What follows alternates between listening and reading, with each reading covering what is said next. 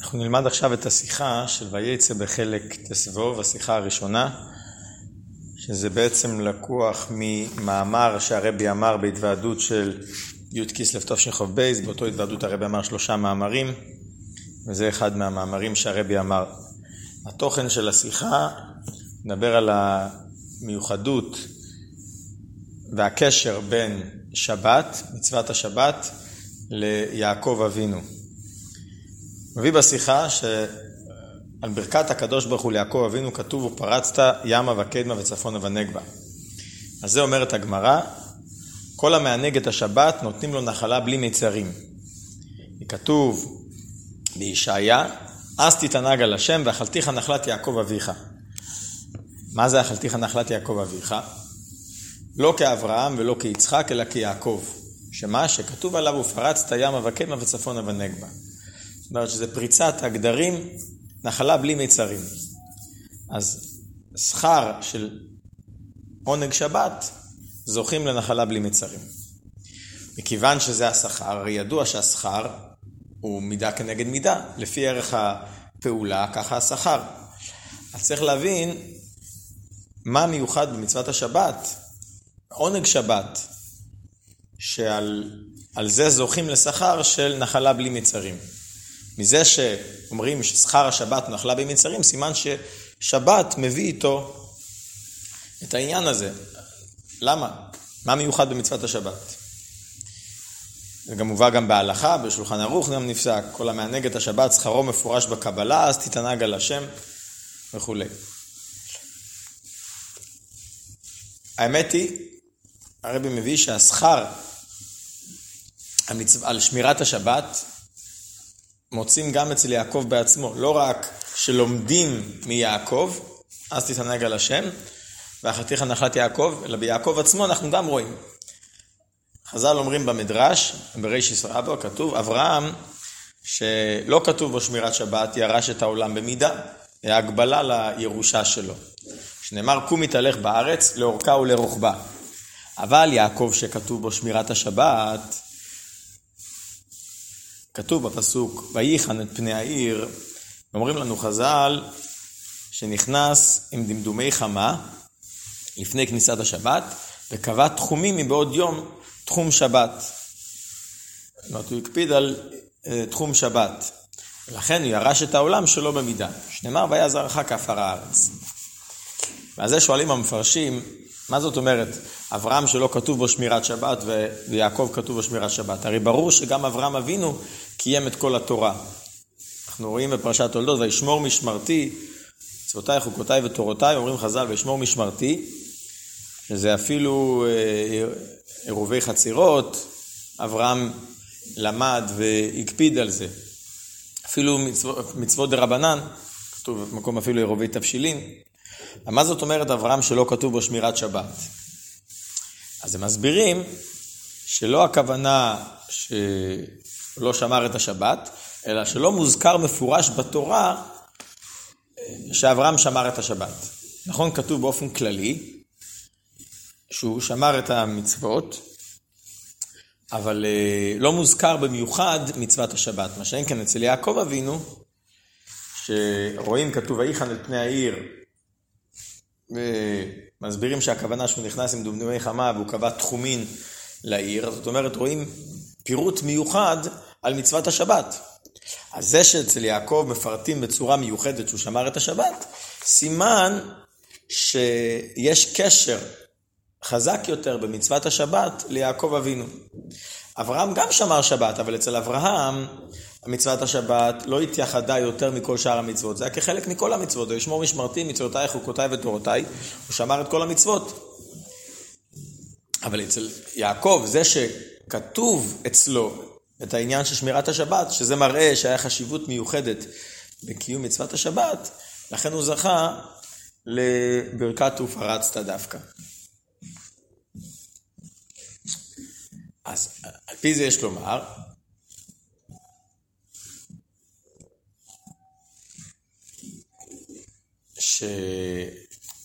שיש קשר, כמו שאמרנו, בין מצוות השבת ליעקב. אבל, בעומק יותר, באיזה פרט ממצוות השבת מרומז שיעקב שמר, עניין של עירוב תחומין, ויחן את פני העיר. אז מזה מוכח שבמצוות שבת גופה, הקשר של יעקב למצוות השבת היא דווקא במצווה של, ב, ב, יותר בעניין של עירוב תחומין. כמו שאמרנו לגבי אברהם אבינו, שאצל אברהם לא מודגש בפרטיות שמירת השבת, מודגש כללות קיום המצוות. ואצל יעקב מודגש כן מצוות השבת. סימן שיעקב קשור יותר למצוות השבת. אז בזה גופה, זה שבמצוות השבת גופה, באיזה פרט ממצוות השבת מודגש יעקב שמר, זה היה מצוות תחומין, סימן שיש קשר מיוחד לנחלה בלי מצרים, להופרצת ים וקדמה, שזה שכר על שמירת השבת, זה בעיקר על עניין של מצוות תחומים. אז צריך להבין פה שתי פרטים. א', למה באמת מוצאים אצל יעקב חשיבות מיוחדת בקיום מצוות שבת יותר. מאשר שהיה אצל האבות בכלל, אצל אברהם או אצל יצחק? כי הרי בזה שגופה שמוזכר מצוות השבת, סימן שיש קשר מיוחד בין יעקב לשבת. מה, מה הקשר המיוחד במצוות שבת ליעקב אבינו? דבר שני, למה, למה באמת החשיבות של מצוות השבת אצל יעקב אבינו מתבטא דווקא בעניין של תחומין? בפרט, זה מעניין שאחד המפרשים באמת בבראשית, בבראשית רבא כותב על מה שהמדרש אומר, אברהם שאין כתוב בו שמירת שבת, שבאמת אצל אברהם, אברהם לא קיים עירובי תחומין. וזה היה באמת עניין שהתייחד דווקא אצל יעקב אבינו. אז עוד יותר צריך להבין מה מיוחד אצל יעקב אבינו שהיה אצלו עניין התחומין. אבל גם לפי שאר המפרשים, שאברהם אבינו כן קיים את הכל, רק לא מודגש אצלו מצוות שבת ותחומין במיוחד, אז צריך להבין מה, למה זה התייחד דווקא אצל יעקב אבינו. כדי לענות על השאלות האלה, הרבי מקדים מאמר של אדמו"ר האמצעי, בעל הגאולה של י"ט כסלו, בעל ההילולה, מולדת וההילולה של ט' כסלו. הוא אמר מאמר חסידות על, ה...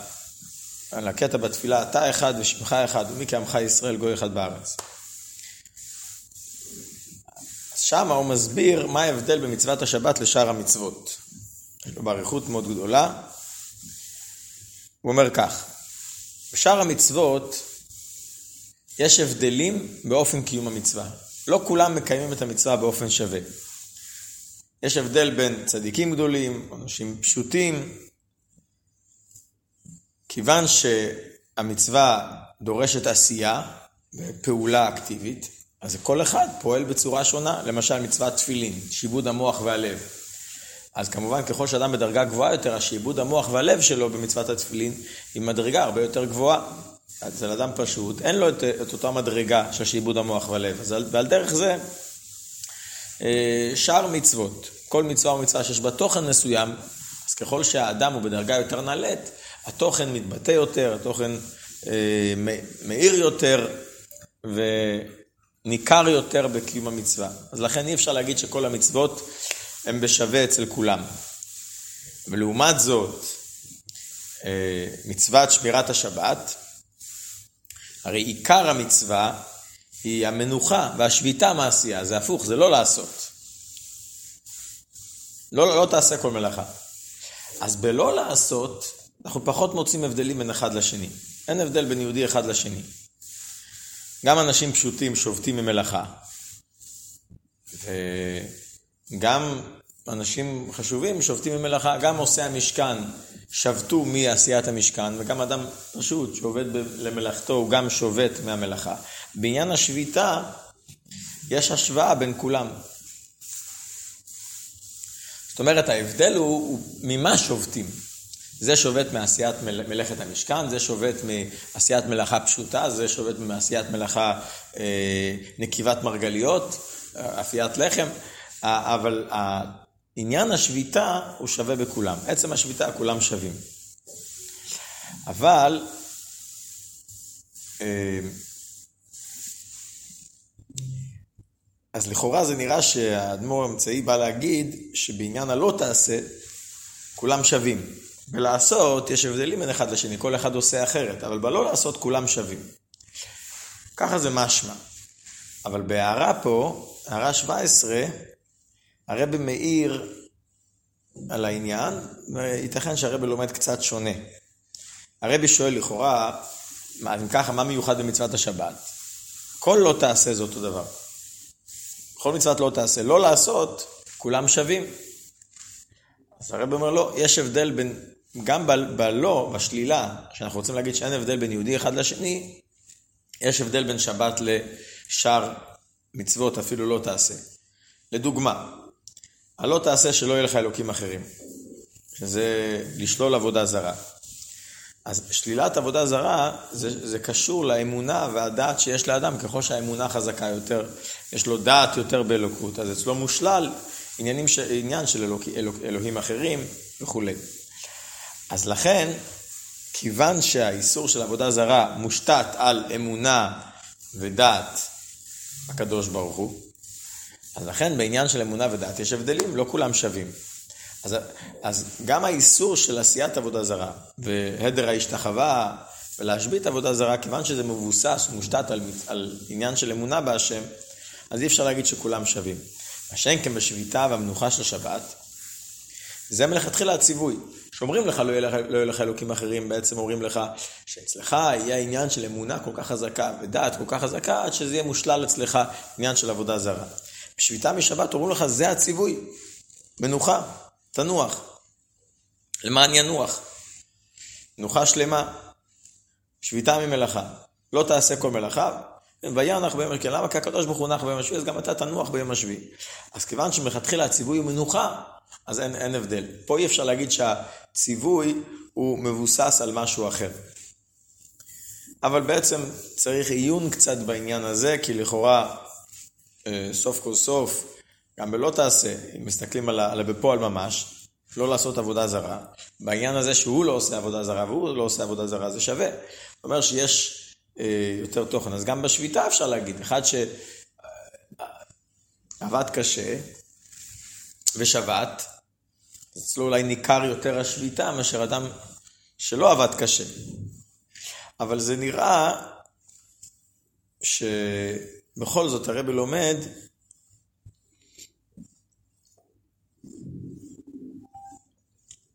שעצם השביתה, עצם השביתה זה, זה הכל. אומרת, בשביתה עצמה אני לא יכול להגיד שזה תלוי במצב הקודם. אפילו רק בשבת אני יכול להגיד את זה. וכל דבר אחר, אז יש קשר בין, ה... בין המצב הקודם למצב שמביא אותי ל... ללא תעשה. בניגוד למצוות השבת, שעצם הלא לעשות זה, זה, זה העניין.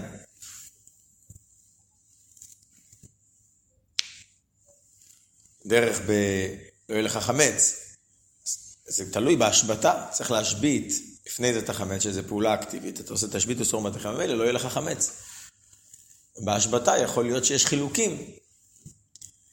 מה שאין כן פה, בלא לעשות מלאכה, בזה זה שווה. צריך עדיין עיון בעניין הזה, אבל uh, זה מה שנוגע לענייננו. אז הרבי אומר, כאשר יהודי מקיים את השביתה והמנוחה בשלמות, שמה פירוש שנחשב, מה זה מנוחה בשביתה בשלמות? לא רק שהוא נח ולא עושה מלאכה, אלא גם מרגיש ונחשב בעיניו כאילו כל מלאכתו עשויה, מגיע השבת, כל מלאכתך עשויה, הוא לא חושב על המלאכה, לא חושב על מה שהוא צריך לעשות, מבחינתו עכשיו הכל עשוי, אז, אז, הוא, אז הוא מתענג בשבת. זה, זה גם מצוות עונג שבת. הוא לא מערער בעסקיו, אז אין לך עונג גדול מזה שכל הדברים שמטרידים אותו הוא שם הצידה ולא חושב עליהם. אז אה, לכן השביתה של השבת מביא עונג, מביא עונג מאוד גדול. נוחת שלום, השקט ובטח, נוחה שלמה, כמו שאומרים בתפילה, נוחה שלמה שאתה רוצה בה. אז, אז כיוון שהשביתה מביאה עונג, אז אה, יש פה שלימות מאוד מאוד גדולה. איך זה קשור לעניין, הרי בשביל מה הוא מביא את זה? להראות שמצוות שבת יש אחדות בין כולם. אז גם בעניין העונג, יש פה איזושהי נקודה ששווה בכולם.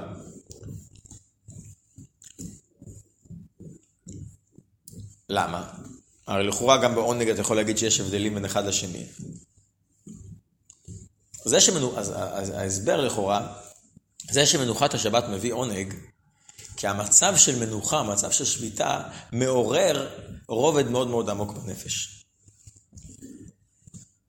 כמו שכתוב, עיקר מצוות השבת הוא מנוחת הנפש בעצמותה. זאת אומרת שלעורר את הרובד הפנימי, והוא קורא לזה בלשון החסידות, לא בחינת יחידה שלמעלה מבחינת גילוי המוח, במוח ובלב. מדובר פה על בחינה שהיא בחינת מקיף, שהיא לא מתגלה במוח והלב של האדם. אז דווקא השביתה, זה שהשביתה שווה בכולם, מראה שזה קשור עם נקודה ששווה בכל עם ישראל. מה זה הנקודה הזאת ששווה בכל עם ישראל? זה בחינת היחידה, הכוח המקיף הזה שנמצא אצל כל יהודי, שמצד הבחינה הזאת הוא גם יכול למסור את הנפש וכולי. אז כשהוא שובת מלאכה, אז הוא מעורר את בחינת היחידה. ולכן זה מעורר אצלו גם קניין של עונג, לכן יש עונג שבת. כי העונג מגיע מבחינת היחידה. שהרבי מביא בלשון של השיחה, הרבי אומר בהערה בסעיף ד', הרבי אומר ככה, פירוש הדברים, מצוות שבת קשורה בעצם הנפש, דרגת יחידה שבנפש. יש הרי חמש דרגות בנשמה, נפש, רוח ונשמה, חיה ויחידה. אז מבחינת היחידה זו הדרגה הכי עליונה והכי קרובה למקור האלוקי. שזה בעצם עצם הנפש. ולכן בדרגת העצם, דרגת היחידה, אין כל כך הבדלים בין אחד לשני. היחידה קיימת אצל הגדול שבגדולים והקטן שבקטנים ושווה. ולכן השביתה שהיא שווה בכולם, שמגיעה ממקום מאוד מאוד עמוק, יכולה לעורר את בחינת היחידה. פי זה מבאר אדמו"ר האמצעי, מה שכתוב בתפילת מנחה, כי מאיתך היא מנוחתם, ועל מנוחתם יקדישו את שמך. מאיתך היא מנוחתם. המנוחה של היהודים מגיעה מאיתך, מה זה מאיתך? מהעצם, מעצמותו יתברך. כי על ידי המנוחה מתעורר עצם הנשמה, ש, שקשורה עם, עם עצמותו יתברך. ועל מנוחתם יקדישו את שמך. מה הפירוש על מנוחתם יקדישו את שמך? בכוח המנוחה הזאת, שזה בעצם התגלות של עצם הנשמה, התגלות של היחידה שבנשמה, יקדישו את שמך. המסירות נפש של היהודי, מסירות נפש של קידוש השם, קיימת אצל כל יהודי, וכתוצאה מבחינת היחידה. ולכן, באיתך היא מנוחתם. כאשר מתגלה המנוחה שמגיעה מאיתך, מנוחה שמגיעה מהיחידה שבנפש, אז משם על מנוחתם יקדישו את שמך. נמשך גם עניין של מסירות נפש. הקידוש השם של היהודי נובע מהיחידה שבנפש. אז יוצא שמנוחת השבת וקידוש השם קשורים אחד בשני, כי שהם, שתיהם קשורים ליחידה שבנפש. גם מנוחת השבת מגיעה מאיתך, וגם המסירות נפש מאיתך היא מנוחתם. מנוחתם הקדישו את שמך. יש ב, בלשון של אדמו"ר האמצעי, הוא מנוחה שלמה שאתה רוצה בה, הוא קורא לזה שלמותא דכולה, שאתה מעצמותו רוצה בה. זאת אומרת שזה מגיע, מה זה, שאתה רוצה בה, שזה אתה רוצה בה, כמו שמאיתך. זה מגיע מאיתו, מעצמותו יתברך.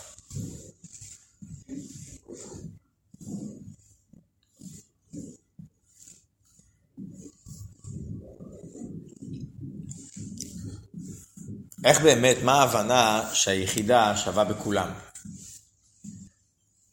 לכאורה, איך יכול להיות שזה הרי משהו שקיים בנפש, איך יכול להיות שהוא שווה אצל כולם?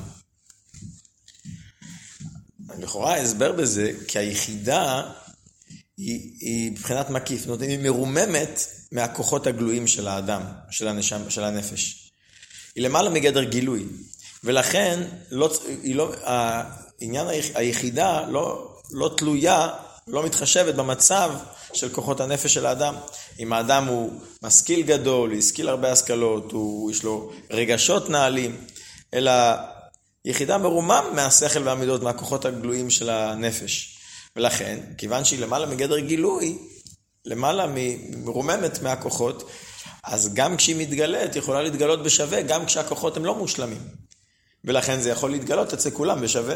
גם גדול שבגדולים, היחידה לא תלויה בכוחות שלו, אז אפילו שהוא גדול שבגדולים מצד הכוחות הנפש שלו, אבל היחידה זה משהו אחר, מבחינת היחידה לא תלויה בזה. ועל דרך זה קטן שבקטנים, גם אדם שאין לו בכלל אה, אה, עבודה עם כוחות הנפש, וכוחות הנפש שלו בהיעלם, בהסתר, בדרגה נמוכה, גם אצלו יכול להתעורר ולהתגלות יחידה שבנפש באופן שווה. כלומר, היחידה שבנפש גבוהה גם מן הכוחות המקיפים של הנשמה. שהם הנעלים שבכוחות הנפש, ומקיפים אותם מבחוץ. זאת אומרת, היחידה אפילו יותר נעלה מהעונג והרצון של הנפש. אשר גם להם יש, השפעה יחסית על האדם. הרצון הוא גם כן משפיע על האדם. גם העונג אפילו משפיע על האדם. שכתוב, אפילו יש כוח, כמו שכתוב בכלל, אף על גב, יש כוח מקיף, אף על גב דיו לו חזי, מזלי הוא חזי. שהמזל שבנשמה, זה כוח מקיף שבנשמה, שיכול להביא את האדם להרהורי תשובה, כמו שהוא מביא. מזל שבנשמה הוא הכוחות המקיפים של הנשמה, שמעוררים את היהודי בהרהורי תשובה, גם ללא הכנות מצידו. אז זאת אומרת שיש איזושהי השפעה על כוחות הנפש. אדם ככל שהוא כלי יותר, אז הוא מרגיש יותר את ההרהורי תשובה שבאים מהמזל שבנשמה, מהכוחות המקיפים שבנשמה.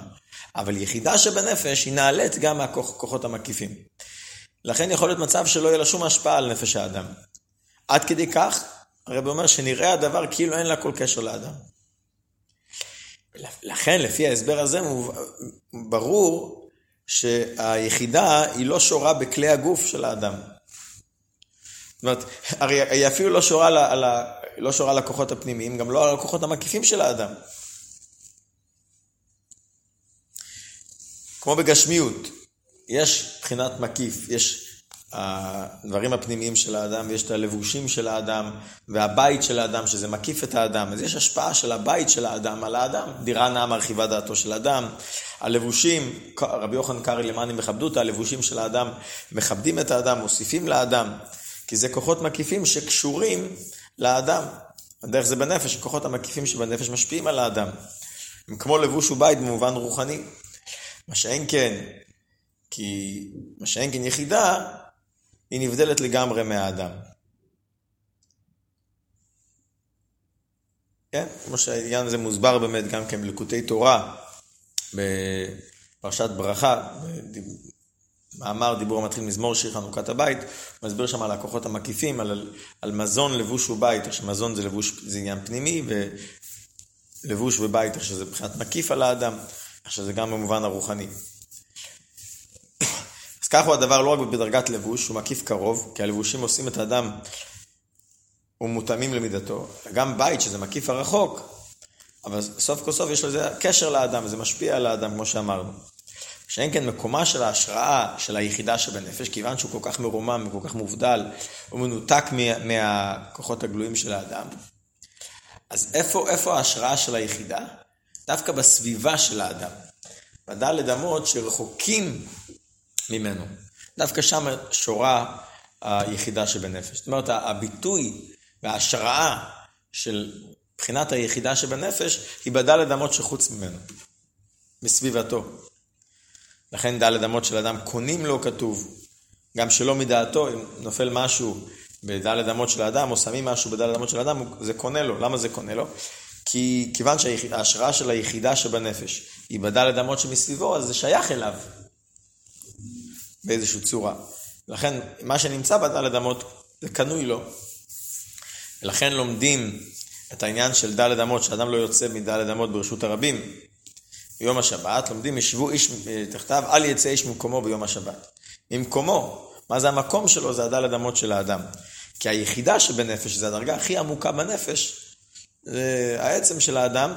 איפה הוא שורה? הוא שורה בדלת אמות של האדם שחוץ ממנו. מעניין, מובא, הרבי מביא בהערה, בספרי יש, יש סברה שאין לאדם בשבת רק דלת אמות לחוד. גם בתוך התחום. כמובן שזה לא ככה להלכה.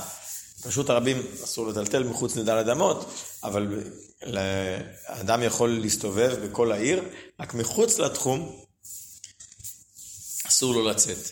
אבל עצם העניין ש... אה, עצם השייכות של דלת אמות סביב האדם לאדם, זה מובן שזה קשור מצד בחינת היחידה, כי היחידה של האדם מתפשט בדלת אמותיו.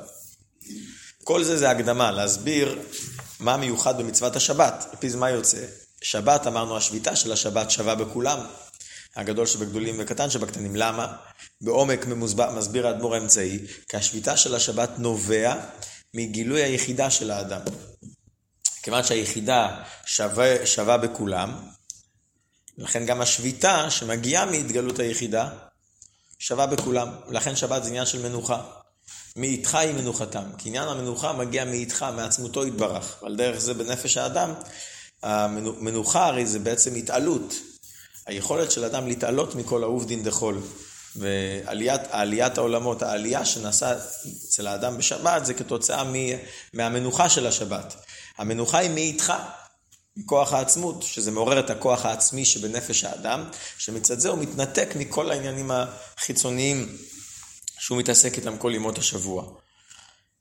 אז כמו שאמרנו, מאיתך היא מנוחתם ועל מנוחתם יקדישו את שמך. אז בעצם הסברנו שהשביתה של השבת, מצוות השבת, קשור עם התגלות היחידה בשבת.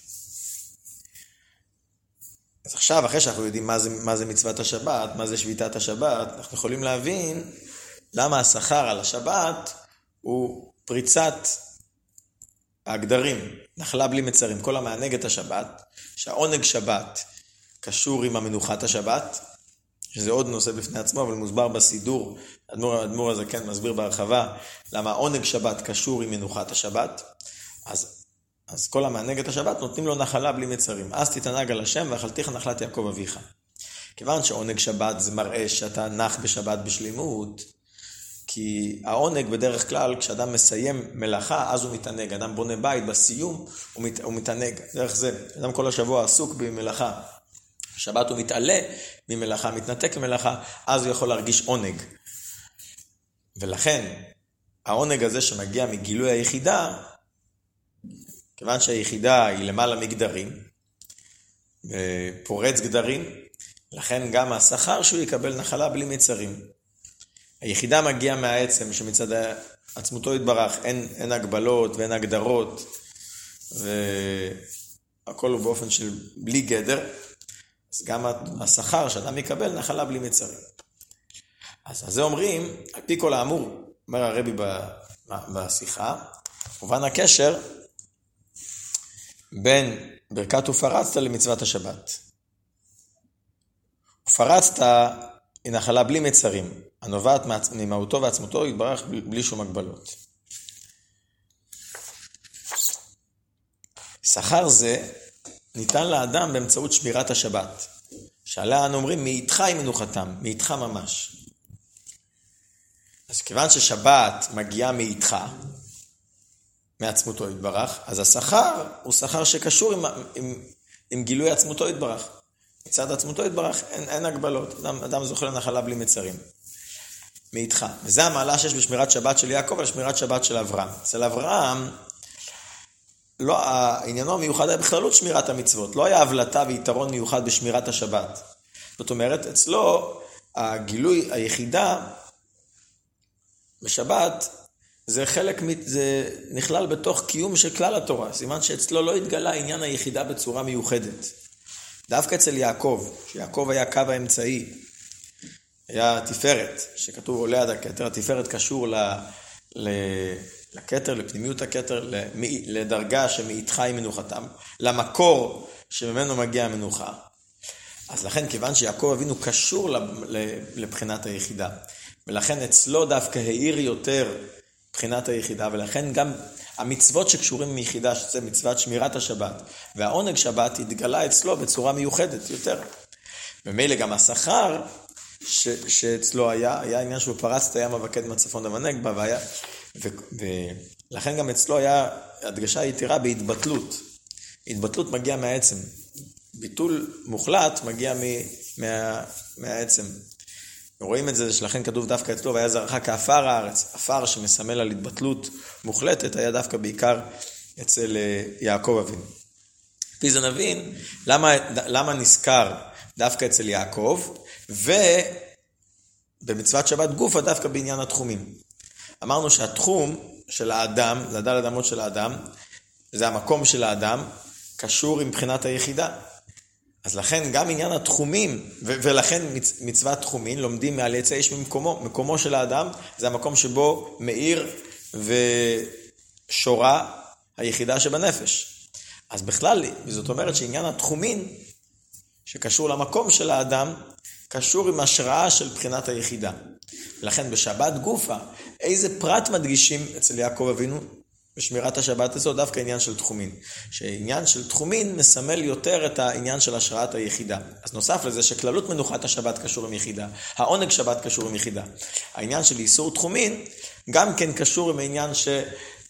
ההשראה של האדם, ההשראה של היחידה של האדם ששורה בתחום של האדם, במקום של האדם, ויציאה, ולכן יציאה מהתחום מסמל את הפגם בהשראת היחידה של האדם. לכן כשאדם שומר על התחום, זה קשור להתגלות והשראת היחידה.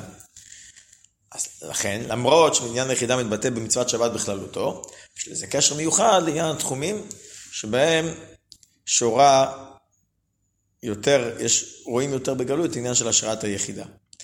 ויש פה באמת עוד כמה הערות מאוד מאוד, מאוד מעניינות, אבל כללות העניין, מה שבעצם יוצא לנו פה מהשיחה, זה שדווקא יעקב אבינו, שהוא, אצלו מודגש עניין של שמירת השבת, כי שמירת השבת והעונג שבת קשור עם התגלות היחידה, התגלות עצם הנפש, ויעקב אבינו שהוא מידתו מידת התפארת, קו האמצעי, זה מתגלה יותר הפנימיות של הכתר, שזה העצם, שזה המקור לעניין המנוחה והעונג של השבת.